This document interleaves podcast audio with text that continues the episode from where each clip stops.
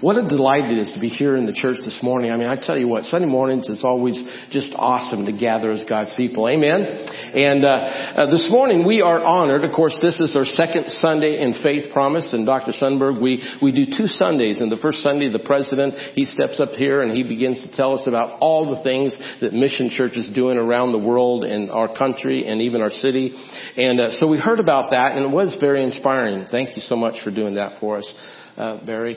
Uh, but this morning we have the honor of having Dr. Carla Sunberg with us, who is the general superintendent of the church, one of our general superintendents of the Church of the Nazarene.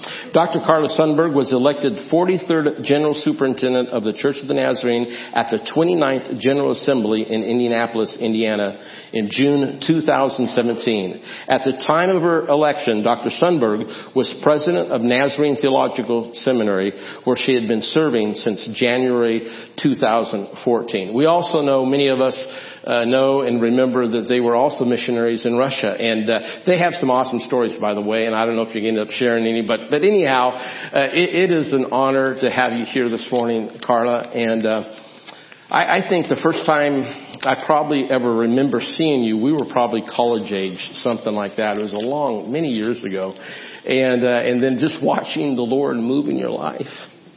It's such a blessing. We're behind you. I just want you to know that. And it is just an honor to have you here today. Once you come, minister to us, challenge us as we think about faith promise. Yeah.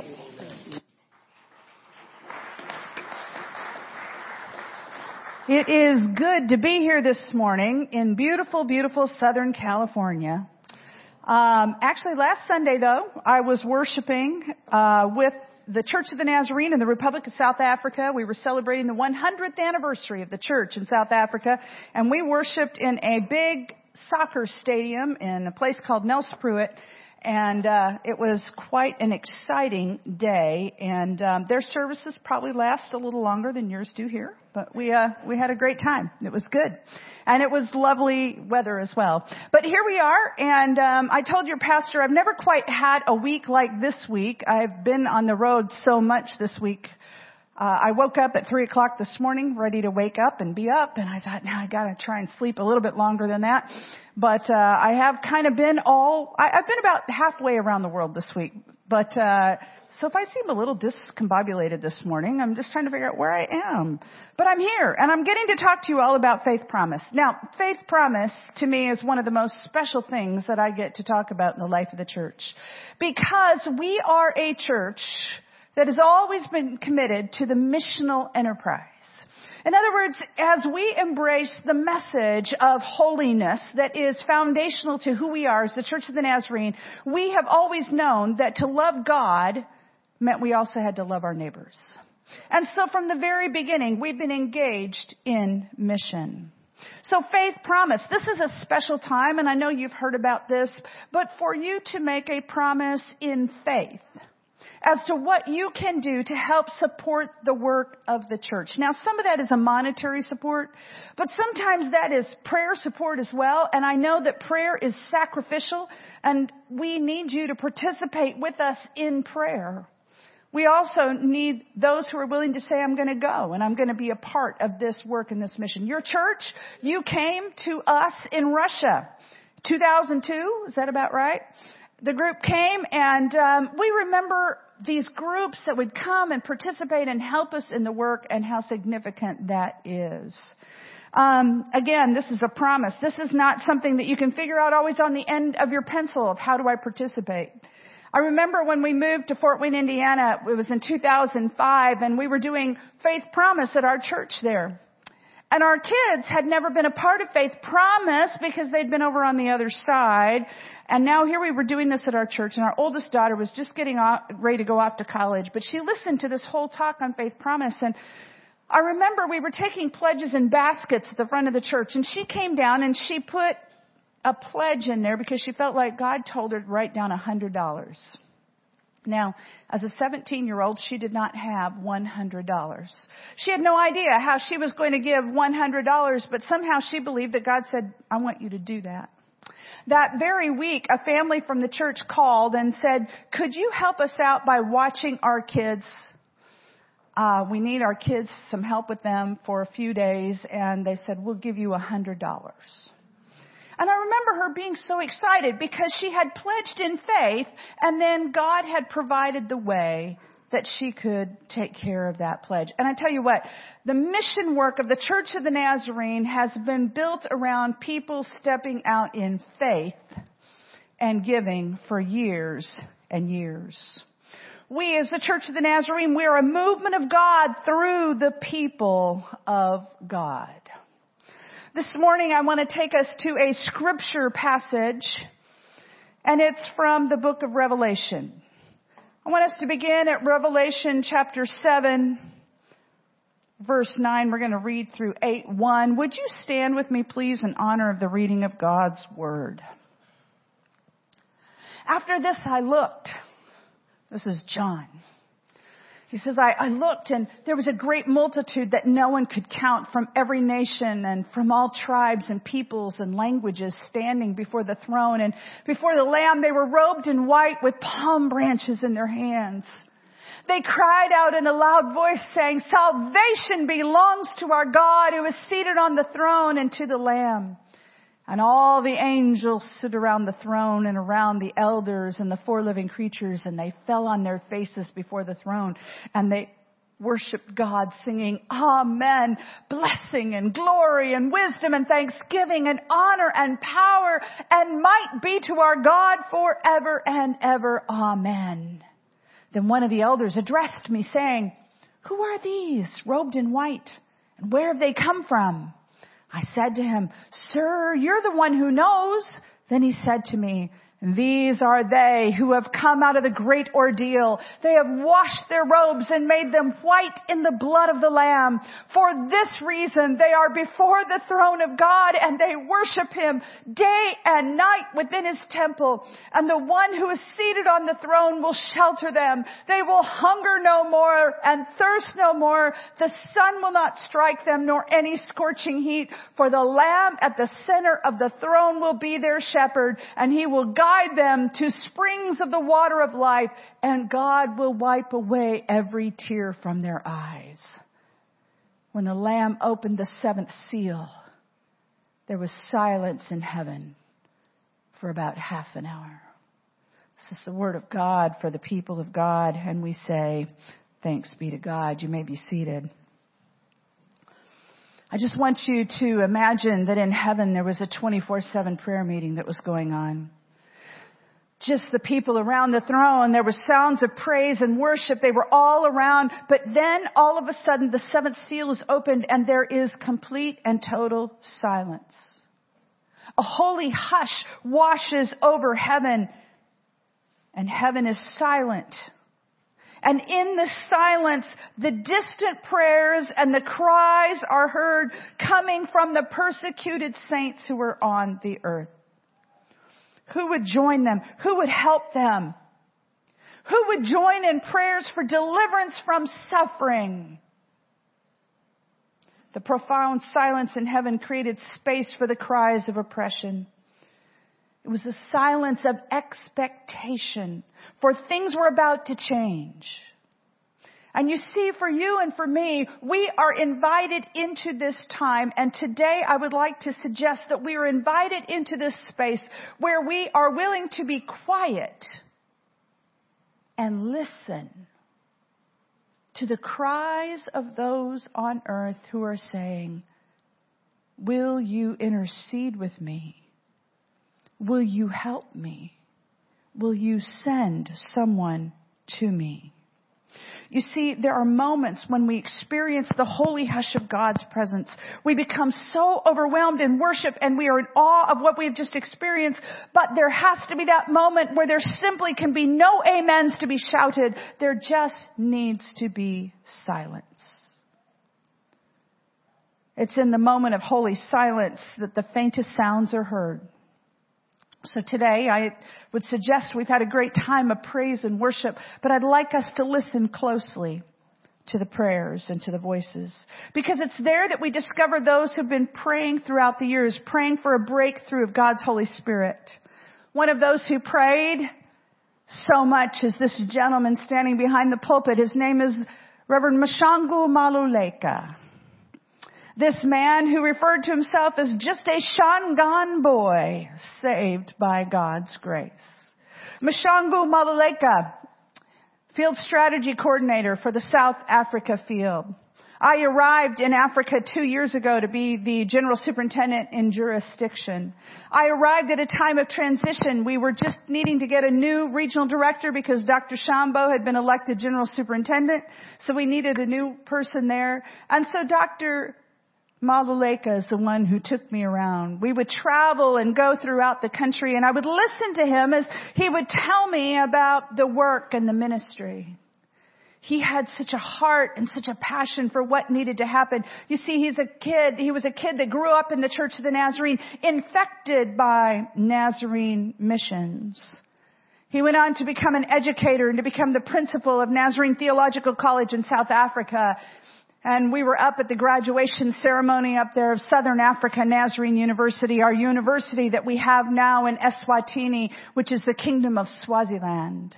While we were in Swaziland, we went to the little place on the bottom right that you see there, and that's a place called Enzengeti. I don't know if you've ever heard of Enzengeti, but it's the very first place that the first Nazarene missionary to Africa, Harmon Schmelzenbach, went, was to Enzengeti.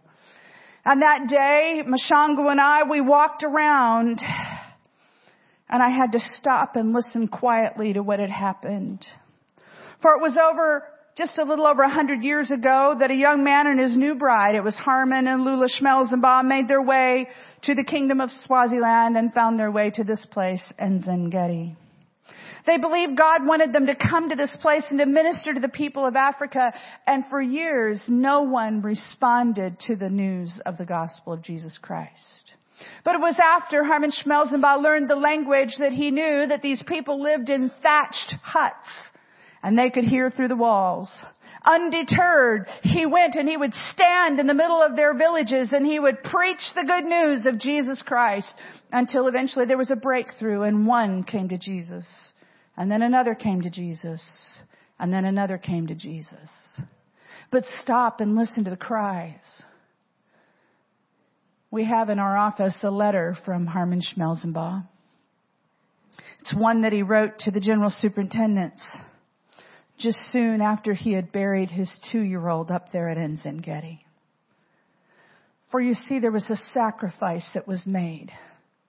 There was sacrifice to share the good news of Jesus Christ, to take that good news to the ends of the earth. And so there is the tomb of Harmon Schmelzenbach who died there. He and their babies are buried there behind the church. They have given their lives in service. But today, in Africa, we have over 750,000 members in the Church of the Nazarene. Can you hear it? Can you hear the voice of the one that said, yes, I will go and I will do what God asks me to do? Well, as I was traveling through Africa with my friend Mashangu, had kind of a difficult district assembly. I don't know if you all know, but every now and then they just don't quite go smoothly. And I remember after one of those district assemblies that he texted me the picture that you see up there, be strong and courageous from Joshua 119. He was just encouraging me along the way. And so a year ago in January, I had traveled up to the Congo and it was early, early in the morning and the phone rang and I picked it up and it was a, one of the ladies that works in the field office and she said, Carla, I've got some really bad news. I said, what's wrong? And she said, Mashangu has just died. I was just stunned. Why would we lose him? I think there was silence in heaven as we looked on stunned and wondering what would happen with the church. You see, there just seemed to be so many difficulties. And the very first slide that I showed this morning was a picture of a young man. He was our district superintendent in Lesotho.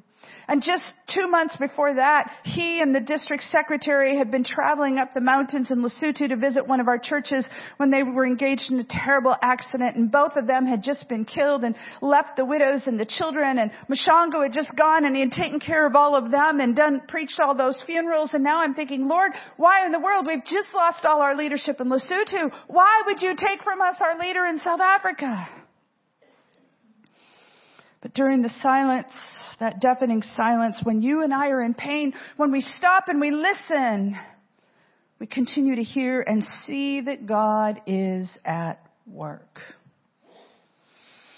Many years ago, my father had gone to Africa. I'm a, uh, have kind of this distinct privilege, I guess, of being the only child of a general superintendent to be elected a general superintendent. I remember as a teenager, my dad heading over to Africa, and that was back in the day when we didn't have cell phones and we didn't have faxes and we didn't have email, and dad would just leave for a month or two at a time, and we didn't know what was going on. When he came back from his trip, he told us about going into Mozambique.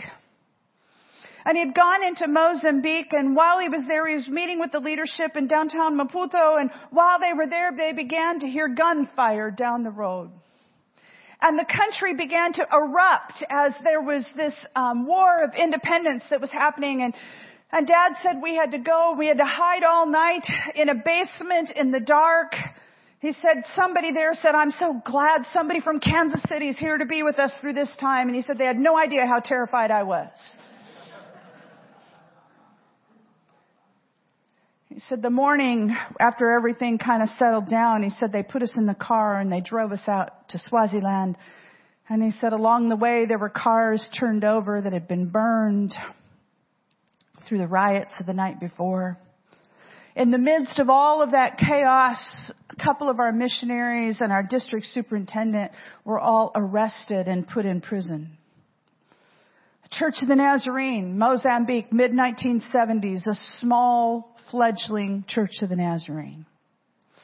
The church was persecuted for months and months under the, uh, the oppressive government, and yet in the midst of it all, they just said, we're going to be faithful and we're going to follow Jesus Christ. Do you hear them? Do you hear their voices? So in January, I got to go to Mozambique. The district superintendent that was held in prison is Dr. Philemon Chambo's father. His father was district superintendent. His mother was a pastor. That's a picture of me standing with his mother. Her name is Betsy Chambo. Betsy Chambo's nickname is the Lioness of Africa. For you see, while his dad was district superintendent, she was pastoring the largest church in all of Africa. That's the church up above Maputo Central that she pastored, church of nearly 3,000 people. And in the midst of the persecution, Betsy kept preaching. Betsy kept telling people about Jesus. She began to cons- be concerned that her church was getting too large, so she planted 29 more. In the midst of that oppression in the mid 1970s, the people said, we will continue to serve God. And the church prayed and the church supported. And today in Mozambique, we have over 200,000 members in the Church of the Nazarene. We have more members in that one country than we do in the entire Asia Pacific region of the Church of the Nazarene. That's what happens when God is at work. So do you hear them? Do you hear their voices? They are investing in the future. This was a class of ordinands as we prepared to ordain them.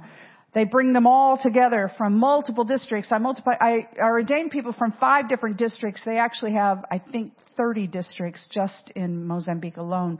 So this was a great event on a Sunday morning and we praise God. Well, if we keep going, we discover and we hear that the work of God continues in higher education. For you see, when the Schmelzenbachs arrived, the people were not educated. And let me just tell you, the government didn't think that it was important to educate the blacks. The missionaries did. The missionaries said, we're going to plant schools. We're going to reach out to the people that are not getting to have opportunities and the church has believed in education. And the church began to not only plant primary schools, we planted high schools, and today in Africa we have two universities. Let me just tell you, that's amazing.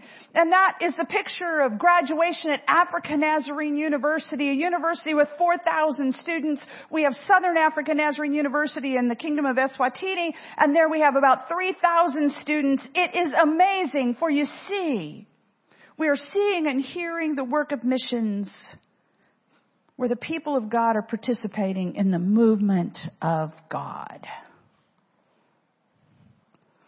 Well, our investment in missions has meant that everywhere leaders are being raised up.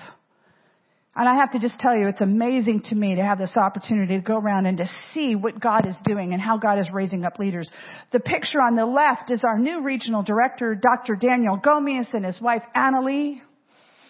And that's just such a miracle story. If you could ever have him come and share his story, it is mind boggling. His real name is Daniel Abdul Karim Lucien Gomis. His father was Roman Catholic, his mother was Muslim. And how in the world he came to know Jesus Christ is a miracle in and of itself. He is from Dakar, Senegal. He became our field strategy coordinator there about eight years ago when we had about 14,000 people as part of the work of the Church of the Nazarene in West Africa. Today we have over 100,000 people. There is a movement of God afoot in a part of the world that is infiltrated, uh, where our Christian people have to come against Islam all the time. They are sacrificing of their lives, and this is who God has raised up to be our leader for the work of the Church of the Nazarene. Do you hear them? Do you hear their voices? Over on the right was the very first group of people I ever ordained anywhere in the world. It was in Swaziland. I think that's appropriate, Eswatini. But uh, in the two years that I was in jurisdiction, they said the priority, Carla, is we have to get our people ordained. We've got people that have been waiting in the queue for so long. Can you please get around and try to ordain as many as possible? We have 1,500 ordained elders for over 750,000 members. So we have people ready to be ordained. We just can't get general superintendents to them. I was able to ordain 261 elders in two years. To God be the glory. It's amazing. And so everywhere we've been going and we've been ordaining elders, it is exciting. But let's listen. Let's listen to the church in Rwanda and Burundi and the Democratic Republic of the Congo. Displaced people living with war. They have handicapped who are cast away from society, but the church says, we will love you. In, uh, in the Congo, we have this wonderful ministry to the handicapped young men and they make, they have a business of making leather goods. They make, made me sandals with my name on them. They're pretty cool. But it's just amazing seeing what God is doing among these leaders. It's our leadership in uh, the Congo in that picture there. And on a Monday morning as I was supposed to be leaving, they said, could you please stop by the school? And we have a primary school with 700 children and they all came outside to sing and to greet us there. You see, can you hear it? We can't get back in there right now because they got something called Ebola. So they're not letting us back in. But you know, the Church of the Nazarene had to figure out what we were going to do with Ebola too. They came up with something called 21 and free. Might sound kind of crazy, but you see, you have 21 days to figure out if you're going to die of Ebola or not. So when you get Ebola, you are quarantined for 21 days. We began this ministry in Sierra Leone. The people didn't know. You didn't know you were going to get quarantined. I mean, you didn't get to prepare for it. The government might just show up and they would put tape around your house and you were not allowed out for 21 days. And in those 21 days, your life would be determined. What to do? The church said we've got to do something. Your church, the Church of the Nazarene, would come every day to the quarantined homes and bring them food and water. And then they would stand and they would tell them the good news of Jesus and sing songs and help them get through the 21 days. And that's how our ministry of 21 and free began. By ministering to the world with Ebola. Do you hear them? Do you hear what is happening? So let's stop and listen for a minute to a new day of missions the pastor that's standing in the front there with the microphone, his name is Reverend Balibanga. He's been living in the Democratic Republic of the Congo. He and his wife, they have 10 children and one of them is named Carla and I have my picture down there with her. She's not named after me. She's named after Carla Fraser, but she wanted to have her picture taken with another Carla. He has got three kids that are students at African Nazarene University studying to be in the ministry and to make a difference in Africa. He lost one of his children there in Congo because he couldn't get good health care when his son got sick. But the rest of the family, they've just packed up and moved to Cameroon because this is a new day of missions and they're gonna, they are our missionaries planting the work of the Church of the Nazarene in Cameroon. At our general board meeting in uh, February this year, we did something amazing. We commissioned 37 new missionaries this year, global missionaries. They were from 17 different countries. And this was the largest commissioning class since 1980. Only 40% were from the U.S. this time. In the past, it used to be around 80%. This is part of what you are participating in. Well, I mentioned Ebola. This is our medical clinic in the Congo, ministering to those with Ebola. And then, can you just listen a minute? Because I think heaven must have strained to listen when I was privileged to be the first general superintendent in more than 20 years to attend this district assembly in South Africa. This woman stood before me as the only ordinand. And she and her husband had been ministers together, her husband leading the church, but he had died. She knew that someone had to continue the ministry, and so she went through the entire course of study, and there she stood before me that night to be ordained as an elder in the Church of the Nazarene. She just wept tears of joy. Can you hear her? Can you stop and see her doing her work and her ministry? But I have to tell you, sometimes when we stop and we listen, we don't like what we hear. There on the western shores of Africa in Dakar, they took me out to this island this island where you have an incredibly sobering experience where you discover this is one of the islands where they brought people from all over Africa to sell them as slaves around the world. Let me just tell you, it was a horrible experience to see the rooms and the chambers where people were held in chains, where people did things to one another and to humanity that we should never do to one another. And I stood in that doorway that you can see out to the ocean. It was called the door of no return. For you see, from that place, people were placed on ships and often families taken, divided. One member sent to Europe, another sent to South America, another to the Caribbean, another to the North America. You never knew. And let me just tell you, can you hear the pain? Can you hear the pain when we do not treat one another the ways in which we ought to be treated?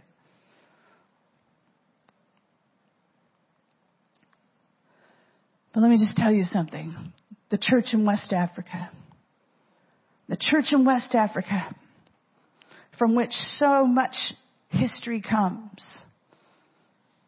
is listening to the word of the Lord. And they are raising up. Can you hear them? Because you see, they are a persecuted church. And they are facing threats from Islamic extremists, and yet they are pressing on. You see, when I go there, the hotels that I stay in, they have huge fences around them. They search every vehicle going into the territory. They have to check underneath for bombs. To get into a hotel, you have to go through security, just like going into an airport. They have security guards with guns on every single floor because we don't know what's going to happen. And in the midst of all that, you have a church that is not just surviving, but thriving. There's a picture up there of them holding up a piece of cloth. On that piece of cloth, it tells the entire story of the gospel because the women in Benin may not be literate, but they sure know how to tell people about Jesus. So in Benin, we have a district with over 500 churches all of a sudden, where people are just simply so passionate about telling others about Jesus, they're just telling one person after another. It's the largest district we have in the world, 35,000 members on one district in Benin. Do you hear them? It's amazing. Over on the top right, those are our field strategy coordinators for the West Africa field. One of them speaks French, one of them speaks English, and they're just doing an amazing job. The picture of me with a whole group of guys down below, those are our leaders in Nigeria. And the work in Nigeria is just kind of getting off the ground and getting, getting feet. But the work in Nigeria, they have a dream that by 2040 they'll have a million members there. Do you hear them? Do you hear them? So let me just tell you. it's exciting for me to share what's going on in Africa. And uh, they're going to send the little video of what I'm doing right here this morning up to the ladies who are having a ladies retreat today. So, ladies, I hope you get to hear this message today and that you hear. You hear what is going on because God is raising up a church. The silence in heaven lasted for 30 minutes so that they could be quiet and they can hear. And this morning, you've given me 30 minutes. I hope that you hear what is happening around the world. You're invited to be participants together in that mission today through being partake, participants in Faith Promise. The church in Africa, there's so much more I could share. I could share stories from all over the world. God is at work. And God's just saying, Would you come and be participants together with me in this movement of God through the people of God?